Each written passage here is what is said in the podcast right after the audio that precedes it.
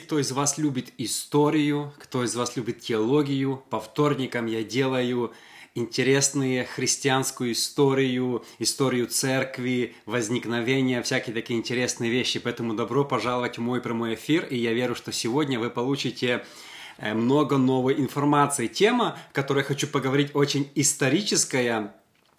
Падение Иерусалима в 70-м году и как падение Иерусалима как бы сформулировало или дало начало, новое начало церкви и новому движению. Очень интересная история, поэтому кто из вас любит историю, еще раз повторяю, я думаю, что эта сегодняшняя тема вам очень сильно понравится. Поэтому, друзья, начнем э, Смотрите, не забудьте подписаться на мой YouTube канал, а также подкасты. Если вы не знаете, что такое подкаст, напишите мне в личку, я дам вам ссылку. Итак, сегодня я говорю на тему падение Иерусалима, почему это произошло и вся история, которая связана с этим. Я прочитал очень много информации, потому что я очень сильно сам люблю историю, просмотрел много разных видео, фильмов, исторических, документальных, с разной стороны, как люди смотрят, с римской стороны, что писал Иосиф Флавий, все эти вещи. И сегодня в сжатом виде хочу дать вам историю падения Иерусалима.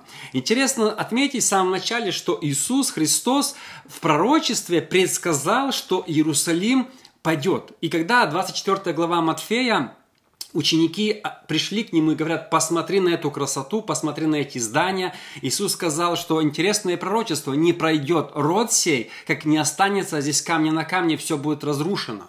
И действительно, буквально через 30 лет примерно, смотря как считать, э, в 66 году началось восстание в Иерусалиме, началось восстание, восстание в Иудее, и в 70-м году, мы знаем, началось разрушение Иерусалима и храма, который до сих пор не восстановлен. Но мы об этом поговорим позже. Итак, первое, с чего началась вся эта... Конечно, первое это было пророчество Иисуса, но второе мы видим, что э, началось восстание 66 -го года. Пилата я много читал про Пилата, очень много есть интересных данных, но нету точных данных. Некоторые говорят, что Пилат был казнен, некоторые говорят, что Пилат сделал суицид, некоторые говорят, что он просто отстранился, никто не знает. Евсевий доказывает, что Пилат вообще покаялся со своей женой и считает, что он святой. Я не знаю, нету официальных данных, что случилось с Пилатом. Но когда Пилат ушел, э, римский император послал туда, в Иудею, нового, э, как это, консула, который назывался Гесий Флор. Гесий Флор был намного больше жестоким, чем Пилат. Он очень сильно ущемлял права иудеев, и дошло до того, что однажды он пришел к первосвященникам и говорит, мне нужно, кроме всех налогов, еще 17 талантов серебра. Они говорят, у нас нет этого серебра. Он говорит, у вас в храме есть. Они говорят, храмские деньги нельзя давать, они святые. Это люди пожертвовали на храм. Но э, Гесий Флор силой забрал эти деньги, послал солдат в храм и вынес все сокровищницы, сокровищницу храма. Это очень сильно разозлило иудеев, и в 66 году, сразу после этого случая, началось восстание. Иудеи восстали против римлян, убили там некоторых человек, а все остальные просто сбежали, э, э, включая Ирода, который в то время был как бы э, ставленником тоже ставленником Рима, они все сбежали в Рим и сбежали искать помощи. С этого началось восстание. Именно из недовольства, потому что римский консул как бы превысил свои полномочия, и началось вот такое недовольство среди евреев. И э, когда местные, местная римская армия пыталась сражаться с евреями, они потерпели большое поражение и убежали. Это дало силы, это дало, скажем так, уверенности израильтянам, что Бог на их стороне, и они поверили в то, что они сейчас могут приобрести независимость. Э, понимая, что римляне это так не оставлят, евреи начали укреплять города – Начали укреплять города в Галилее и в Иудее. В Иудее самый главный город был, естественно, Иерусалим, куда стекались многие люди из разных деревень, сел, где не было ограждений, потому что они понимали, что год-два римляне все равно вернутся, они это так не оставят. Самым главным городом в Галилее, а Галилея это был, скажем так, если смотреть карту, если идти с Рима то на Иерусалим, то вначале было Галилея. То есть Галилея это было как бы начало, которое должно было встретить вот это, дать отпор римлянам. Поэтому евреи выбрали город, который назывался э, два названия есть. Э, по-английски Йотапата или Йотфат. Это, скажем, город, который был самый сильно укреплен в Иудее. В Иудею быть старшим главнокомандующим армии послали молодого человека, который был очень молодой, с, первосвященнической семьи, аристократ еврейский. Это был Иосиф. И Иосиф приехал, при, при, пришел в Иудею, в Галилею с Иерусалима, он родился в Иерусалиме. Это очень важная фигура, мы о нем поговорим сегодня. Иосиф считается одним из самых важных историков того времени, хотя евреи считают его немножко по-другому, но мы сейчас об этом вернемся к нему. Кто такой Иосиф? Иосиф возглавлял Йотапату. Он возглавлял этот укрепленный город, они приготовились и начали ждать, когда римляне придут. Они сделали многие, э, они сделали многие, э, скажем так, укрепления и очень сильно укрепили город. В это время императором в Риме был Нерон. Многие из вас знают Нерона как очень жестокого императора, который очень много убивал христиан. Когда Нерон услышал э, в 66 году, что Иерусалим отделился, он посылает своего самого сильного полководца генерала Веспасиана, самого такого, скажем, опытного, который долгое время воевал в Англии, который очень опытный генерал. Итак, Веспасиан начинает поход из Рима на Галилею. Веспасиан один за одним начинает завоевывать города Галилеи, которые не были сильно укреплены. И вот Веспасиан подходит к самому укрепленному городу в Галилее, который называется Йотапата, которым, которым руководил Иосиф. Интересно, вообще интересна битва. Есть несколько даже фильмов про Йотапату, как э, эта битва. Я смотрел несколько исторических фильмов, которые сняла даже BBC, как они там сражались. Очень интересно, советую, если вы понимаете английский. BBC э, сняла фильм про это, про а, а, а, оборона Йотапаты. И Иосиф сделал несколько мудрых решений, и что интересно, они имели всего-навсего Э, там где-то 20 тысяч человек, армия Веспасиана была 60 тысяч человек. Но несмотря на это, Йотапата продержалась 47 дней. Оборона была 47 дней. То есть они не могли взять этот город. 47 дней они сражались. И когда уже стены были разрушены, много людей было убито, Иосиф пишет, что было убито где-то 40 тысяч человек в Йотапате. Это были самые главные силы Галилеи, которые сражались за свободу. И когда они были поражены, Начальники где-то, я точно не знаю, где-то 10 человек, самых главных, включая Иосифа, они спрятались в большой яме. Город был полностью уже взят римлянами, римляне везде все жгли, убивали, и эти спрятались в яме. Они решили, начальники и руководители Йотапаты решили не сдаваться в руки римлянам, потому что они знали, что римляне будут их мучить. Они решили, это э, исторический факт, они решили сделать суицид все. И когда они сели в этой яме, где-то 10 человек, они все там делали, я не знаю, что именно. Э, в фильме показано, что это было оружие какое-то. И самый главный из них, Иосиф, когда все сделали суицид, он тоже обещал сделать суицид. Когда он увидел, что все умерли, он передумал себя убивать, вылез из ямы и сдался римлянам. То есть самый главный человек, который отвечал за оборону Йотапаты, он сдался римлянам. Когда его привели к Веспасиану, то э, Иосиф сказал, что он пророк. Он сказал, что Бог мне открыл, что мы продержимся 47 дней, поэтому мы сейчас сдались. Говорит, я пророк. И он говорит Веспасиану, который был полководцем, что Бог говорит, что ты однажды станешь императором. Веспасиан рассмеялся, он говорит, какой император? Я не с, ари- аристократической, не с аристократической семьи, и тогда был Нерон императором, Нерон был наследником Юлия Цезаря, а я просто полководец, какой с меня император? Но Веспасиану эта мысль понравилась, и он решил оставить и даже не мучить вообще, он его оставил в покое Иосифа. Иосиф стал не то что жить, Иосиф стал лучшим другом сына Веспасиана Тита – мы сейчас к Титу еще вернемся. Итак, мы смотрим, самый главный человек в Израиле, который отвечал за оборону Йотапаты, переходит на сторону римлян, и он говорит, что он пророк. И он говорит, что Бог сказал ему, что Йотапатов пойдет, и что пойдет Иерусалим, и что Веспасиан станет новым императором. Хотя Веспасиан даже не был из крови Юлия Цезаря, и вообще не был, как я уже сказал, аристократической семьи. Это было для него, ну, вообще какая-то э, сказка. Э, хотя другие источники я читал, что Иосиф немного преувеличил эти данные про свое пророчество, что он слышал, что другие пророки это говорят, что в Иерусалиме это было пророчество. Некоторые говорят, что сам Иосиф был пророком, мы не знаем. И тут, э, когда закончилось это взятие Йотапаты, когда Веспасиан двинулся уже на Иерусалим, сделать последнюю битву, взять Иерусалим, потому что все люди начали бежать с Галилеи, Самарии, все бежать в укрытие в Иерусалим. Единственный город, который теперь остался, чтобы подавить, кроме, кроме Мосады, это был Иерусалим. И тут интересно, в 69 году гвардия, э, как это называется, преторианская гвардия заставляет Нерона сделать суицид. Вести доходят до Веспасиана, что Нерон умер, но вместо него становится новый император Гальба – тоже был полководец. Ну и Веспасиан дальше идет на Иерусалим. Это было ну, несколько месяцев похода. Они идут потихонечку, разрушая все города, они идут на Иерусалим.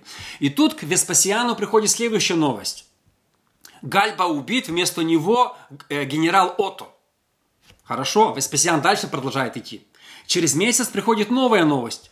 Отто убит, вместо него сейчас уже Виталиус – этот называется 69 год, если вы посмотрите историю, это год четырех императоров. Четыре императора сменились за один год.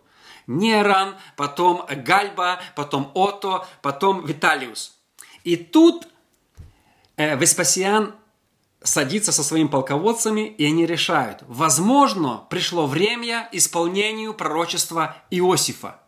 Веспасиан решает делать совершенно новый шаг. Он решает не идти на Иерусалим – развернуться и идти своими войсками на Рим и стать императором по пророчеству еврейского пророка Иосифа, который отвечал за оборону Йотапаты. И тут Веспасиан собрал армию лучших людей и двинулся на Рим в 69 году, чтобы стать императором, ну, чтобы победить. Э, интересно отметить, что он с легкостью, практически без боя, завоевал э, Рим и становится императором. То есть странное, очень, скажем так, пророчество, в которое никто не мог поверить, резко стало реальностью. То есть все теперь поверили в пророчество другие, которые говорил Иосиф.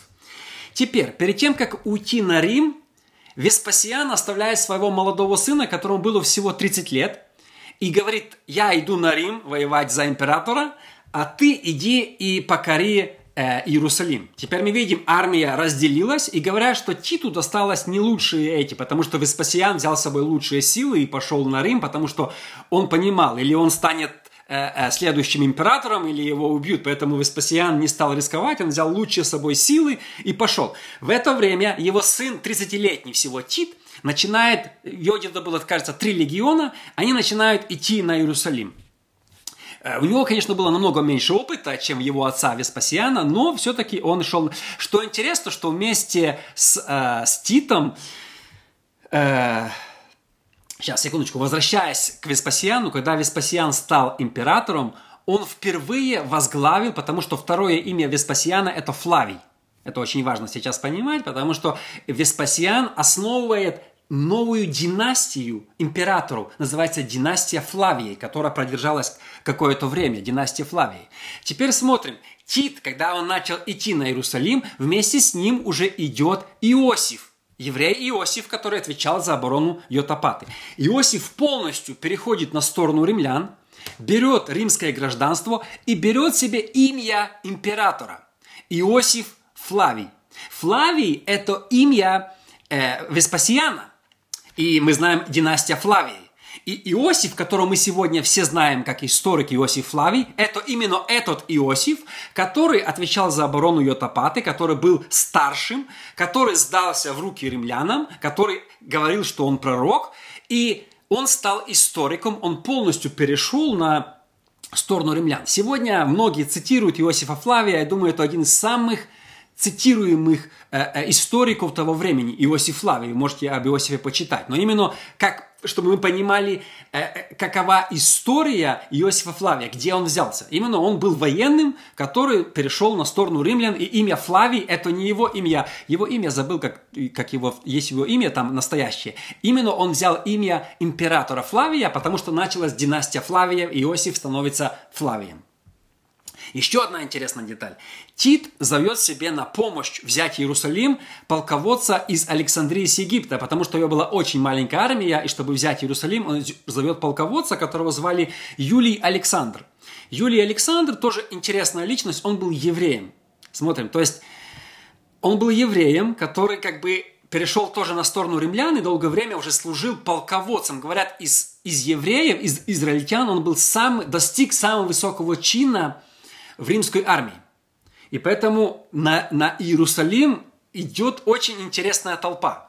Тит, сын нового императора Веспасиана, его сопровождает Иосиф Флавий, который перешел на сторону, который должен был воевать против римлян, перешел на сторону римлян, и идет Юлий Александр, тоже еврей, воевать против Иерусалима. Мысли здесь, они говорят, что у них было откровение. Потом я об этом вернусь. Титус говорит, что Бог сказал ему, я не знаю через кого, Тит, что Бог наказывает, э, наказывает Иудею за грехи, поэтому Иерусалим будет взят. У них, они все вооружились пророчеством, потому что там был Иосиф пророк, был Юлий Александр и Тит, который видит, что все, что Иосиф говорит, все сбывается. То есть там была очень такая очень такая странная вот, вот э, толпа людей, которая шла на Иерусалим. Теперь смотрим. Тоже интересная деталь. Что случилось дальше? В Иерусалиме началась в это время гражданская война.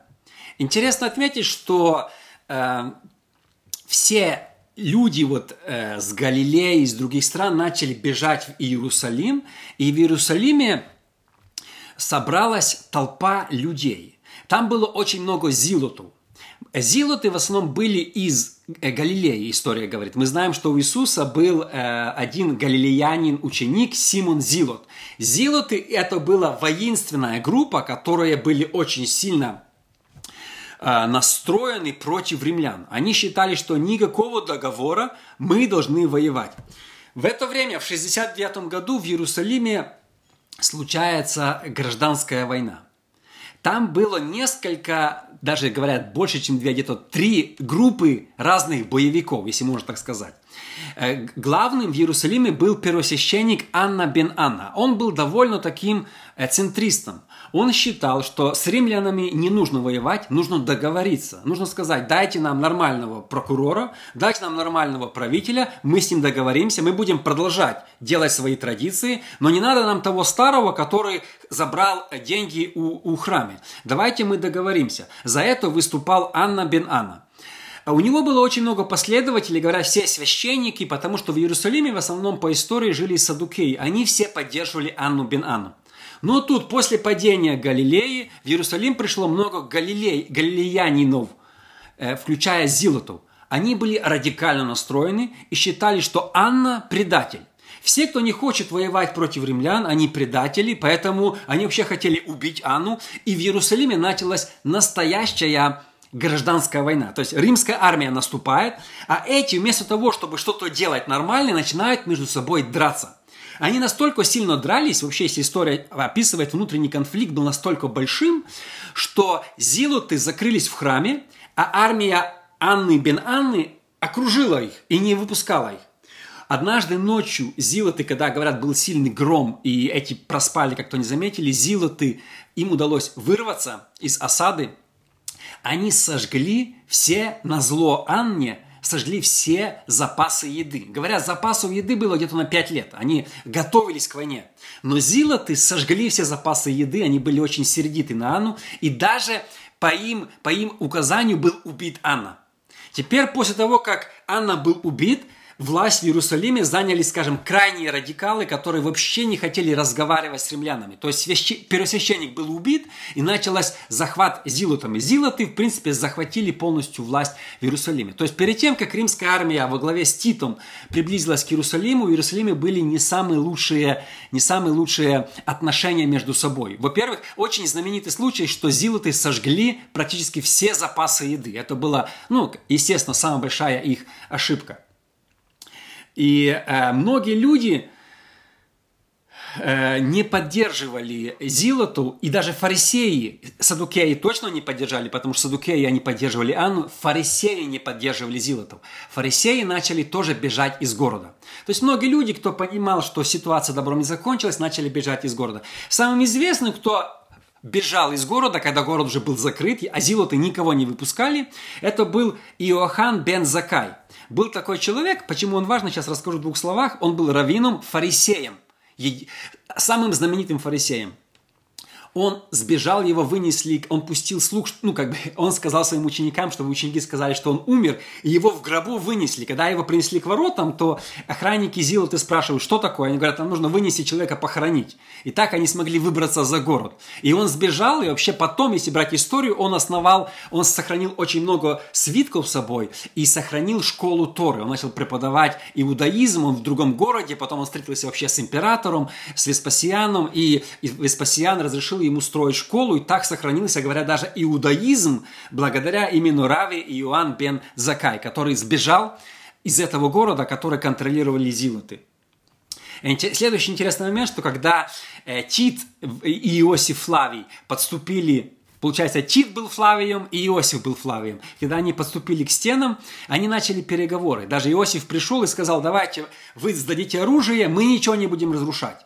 Но они выстрелили в Иосифа стрелой, Иосифа ранили, и Тит решает э, начать осаду Иерусалима. Но интересно отметить, что Тит настолько был, скажем, либеральным, что когда в 70-м году многие евреи захотели отпраздновать Пасху, в Иерусалиме, он свободно разрешал людям входить и выходить, не военным. То есть люди свободно ходили в Иерусалим и выходили. Вот такая была осада. То есть они как бы не, не были... Вначале они пытались вести разговоры с зилотами, потому что они понимали, что часть евреев, они были за переговоры. То есть вот эта ситуация 70-го года перед настоящим боем. Здесь интересный момент хочу отметить. Э, важный момент, почему вообще я эту тему говорю э, христиане вспомнили пророчество Иисуса с 24 главы Матфея. Там написано, «Тогда находящиеся в Иудее добегут в горы, и кто на кровле, тот да не сходит взять что-нибудь из дома своего». Они вспомнили, христиане, которые жили в Иерусалиме, что скоро Иисус пророчествовал о большой беде. Скоро наступит большая беда, поэтому нужно бежать. И говорят, что практически все христиане, а их было много в это время в Иерусалиме, мы знаем, что в Иерусалиме был первый собор, когда э, Павел приходил, приходил к Иакову, в Иерусалиме было очень много ну, э, христиан, то все христиане, когда они увидели это окружение, Иисус сказал, когда будет город окружен, значит, конец близко, убегайте. И они начали бежать. То есть все христиане практически по пророчеству Иисуса покинули город, который был уже практически осажден, но не осажден до конца. То есть, как бы э, вначале Тит разрешал людям входить-выходить. И после этого в 70-м году, когда началось ожесточение, э, Тит решает осу- а, начать осаду Иерусалима. И это была очень, скажем, страшная война. Они там в несколько месяцев они дрались, строили разные вещи, но интересно отметить, что э, евреи отступили в храм, и э, там было несколько стен. Взяли одну стену, и римляне вторую стену, и третья стена это было э, укрепление Антонина, и они закрылись в храме. И говорят, что Тит по рекомендации Иосифа сильно хотел сохранить храм. Он не хотел его э, истреблять, потому что это было 500 лет зданию, красивое здание, они хотели его сохранить. По каким мотивам мы до конца не знаем, но Тит не хотел разрушать храм. Но говорят, где-то нечаянно кто-то кинул в храм какую-то запальную смесь, он загорелся.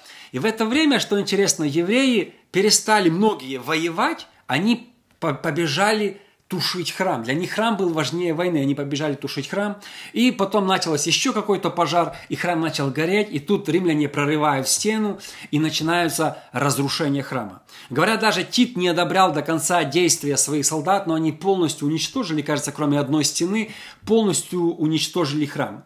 И после этого, конечно, началось э, грабежи, они забрали многие святые вещи, римляне забрали там минору главную, забрали многие, многие, что было в храме, во святой святых, они все это ограбили и понесли в Иерусалим.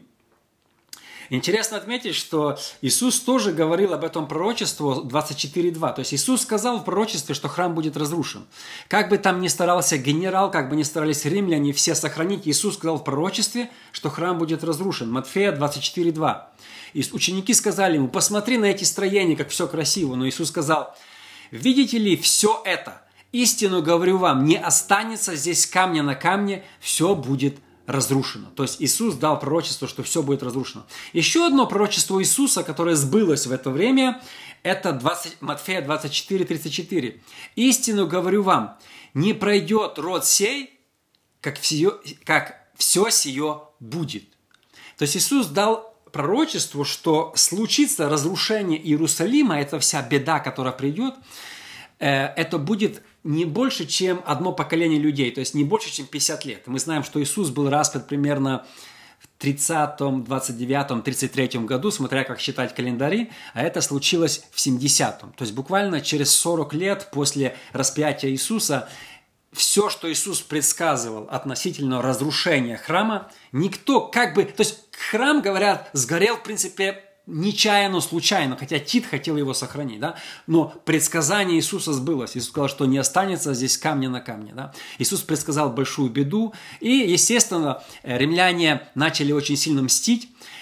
По источникам Иосифа Флавия в Иерусалиме погибло 1 миллион 100 тысяч человек. Другие источники и современные многие э, историки, они говорят, что Иосиф Флавий преувеличивает цифры. Некоторые говорят 100 тысяч человек погибло. Никто не знает до конца, как их мог посчитать Иосиф Флавий, что миллион сто человек погибло, тоже неизвестно. Но э, Иосиф Флавий утверждает то, что из-за того, что Тит разрешил многим людям прийти на Пасху, многие люди со всей Иудеи пришли на Пасху, поэтому там было очень много людей ну, по утверждению Тита, погибло миллион сто, тысяч человек. Это очень много. Даже если сто тысяч погибло, это очень много. То есть была очень большая беда, очень такое, знаете, большое э, трагедия случилась. И э, интересно, что ну, э, храм не восстановился – после того евреев многих продали в рабство, многих повели на, когда Тит вернулся в, в Рим, там началось, э, как это называется, построили арку в честь его, и такие триумфальный вход ему сделали. И э, интересно отметить, просто читал такую теорию, кальвинисты, реформированная теология, сам Жан Кальвин, у него вообще интересный взгляд на книгу Откровения, на пророчество Иисуса. Вы знаете, что Жан Кальвин и реформированные теологи, они говорят, что Антихриста не будет как человека. Я недавно, кстати, в Ютубе есть, я делал программу про Антихриста. Они говорят, что Антихрист – это система. И Жан Калин вообще говорил, что католическая церковь – это антихрист. Он называл папу римского антихриста. То есть кальвинисты или, или реформированные христиане, они принимают книгу Откровения как, как события, которые были к Иерусалиму. Поэтому я слушал несколько кальвинистских теологов, они говорят, что храм не будет восстановлен третий раз. Сегодня многие люди ожидают восстановления храма и говорят, когда храм восстановится, будет опять это, все будет сделано. Кальвинисты говорят, этого не будет. Они говорят, храм никогда не восстановится. Действительно, восстановить сегодня храм, иудейский храм, это не то, что нелегко, пока это нереально. Мы знаем, что на храме, на месте храма стоит мечеть. Мечеть одна из самых больших святынь для мусульман, потому что оттуда по их э, э, высказыванию вознесся Мухаммед, э, Мухаммед вознесся. Поэтому они не дают ее, на каких условиях они дадут ее разрушить, тоже неизвестно. То есть мы видим, что проблема с храмом очень серьезная. Или евреи захотят строить его на другом месте, или они захотят разрушить. Я, я не знаю, это очень сложно сказать. Поэтому на основании всего этого кальвинисты, они доказывают, что храм никогда не будет восстановлен. Кальвинисты говорят, что антихриста не будет, он уже пришел. Кальвинисты говорят, что 666 и зверь – это Нерон. Они говорят, что все события книги Откровения, все, что Иисус предсказывал, это все говорится о именно этой беде, которая случилась в Иерусалиме в 70-м году. Правы они до конца или нет, я не знаю, потому что я недавно тоже э, ввел программу о том, что есть несколько точек зрения э, на Антихриста, кем он будет. Будет ли он человеком, или это будет действительно система, а не человек. Особенно сейчас, когда прививки везде, да, популярно говорит об антихристе, многие пишут картинки, я думаю, увидели, что Сегодня в масках нас не пускают в магазин, завтра без вакцины нас не пустят в магазин, а послезавтра без чипа нас не пустят в магазин. И многие говорят, что чипизация – это подготовка к чипам и бедствиям приходу Антихриста. Будет ли перед вторым пришествием Христа Антихрист или нет, ну мы тоже не можем сказать однозначно, потому что э, я уже об этом говорил в своей программе, что Иоанн говорит, что Антихрист уже пришел. И потом Иоанн говорит в своих посланиях, что есть много антихристов. Потом Иоанн вообще говорит, что тот, кто не признает Иисуса Христа, это антихрист. Другими словами, любой неверующий человек. Поэтому нам очень сложно сказать. И по поводу восстановления храма, может будет, может нет. Я, я не знаю. Я просто говорю, что говорят кальвинисты, что говорят другие теологи. Еще несколько, буквально две детали интересные этой войны, интереснейшие детали. У Ирода была внучка. Эта внучка упоминается в Деяниях, когда судили апостола Павла, ее звали Вероника. Написано, что она своим братом Иродом Агриппой пришла в Кесарию, где судили Павла, и Павел даже проповедовал Веронике, и Павел проповедовал Ироду Агриппе и сказал, «Э, веришь ли ты пророкам? Если вы помните, это в Деяниях случилось, когда там был, кажется, Порций Фест был старшим, и вот, вот это случилось. Вероника очень большая личность оказывается в истории – Вероника, как дочка Ирода, Ирод сам был, вообще он был идумиянин, это были, были потомки Исава. Израильтяне завоевали Идумею где-то за 200 лет до рождения Христа, и идумияне приняли иудаизм. То есть Ирод Великий, который так называемый, который был при рождении Христа, и все его потомки, они исповедовали иудаизм. Но когда началась война, то все эти ироды, которые там были, они сбежали и заключили договор с Римом, включая Веронику. Вероника это была такая хитрая, говорят, одна из самых хитрых женщин вообще в истории.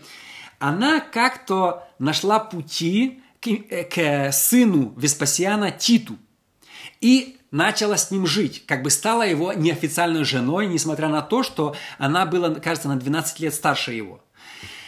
Э, потом, через какое-то время, э, где-то через пару лет, отец Тита, Веспасиан, умирает, и Тит становится императором.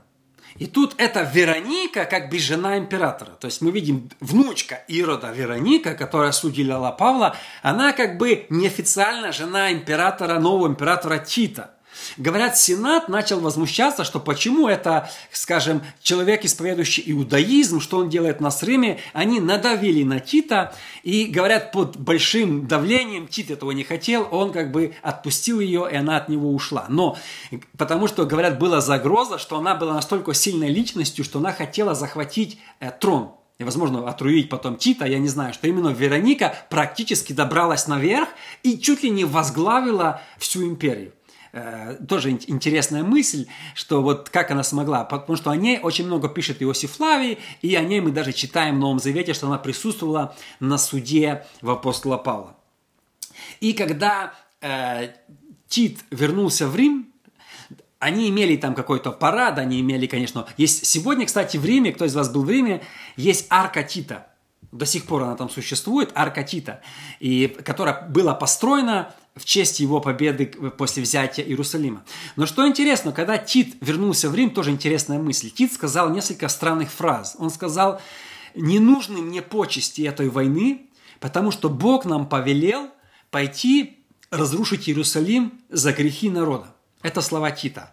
Повторил ли он эти слова Иосифа Флавия, мы не знаем, но Тит вот говорил, что это не я выиграл битву, это Бог предал их в наши руки.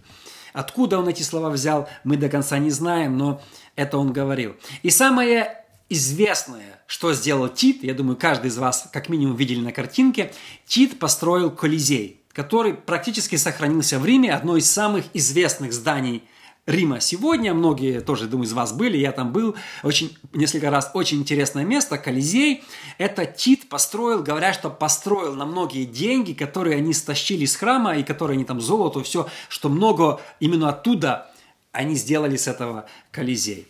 Конечно, э, э, сама война – это плохо, битва – это плохо, то, что произошло падение Иерусалима, э, иудеи потерпели большое рассеяние, начали жить в разных странах, собираться потихонечку, потому что они были рассеяны, говорят, много было гладиаторов из них, сделали много, продали в рабство. То есть римляне очень сильно озверели после этой войны, то есть была очень этого э, большая проблема.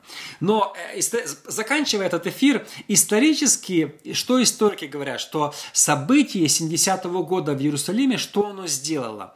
Э, оно отделило полностью христиан от иудаизма. До этого, говорят, очень было еще много. Христиане собирались часто в синагогах, в храме. Мы знаем, что Петр и Иоанн, они шли в храм. Но после этого случилось полное отделение, потому что христиане имели пророчество. Когда пророчество Иисуса сбылось, они убежали и они уцелели и начали ходить везде и проповедовать. Это как бы, с одной стороны, послужило на рост церкви, и с другой стороны, конечно, жалко, что упал такой большой город и был разрушен, и до основания, особенно храм, которому на то время уже было 500 лет. Друзья,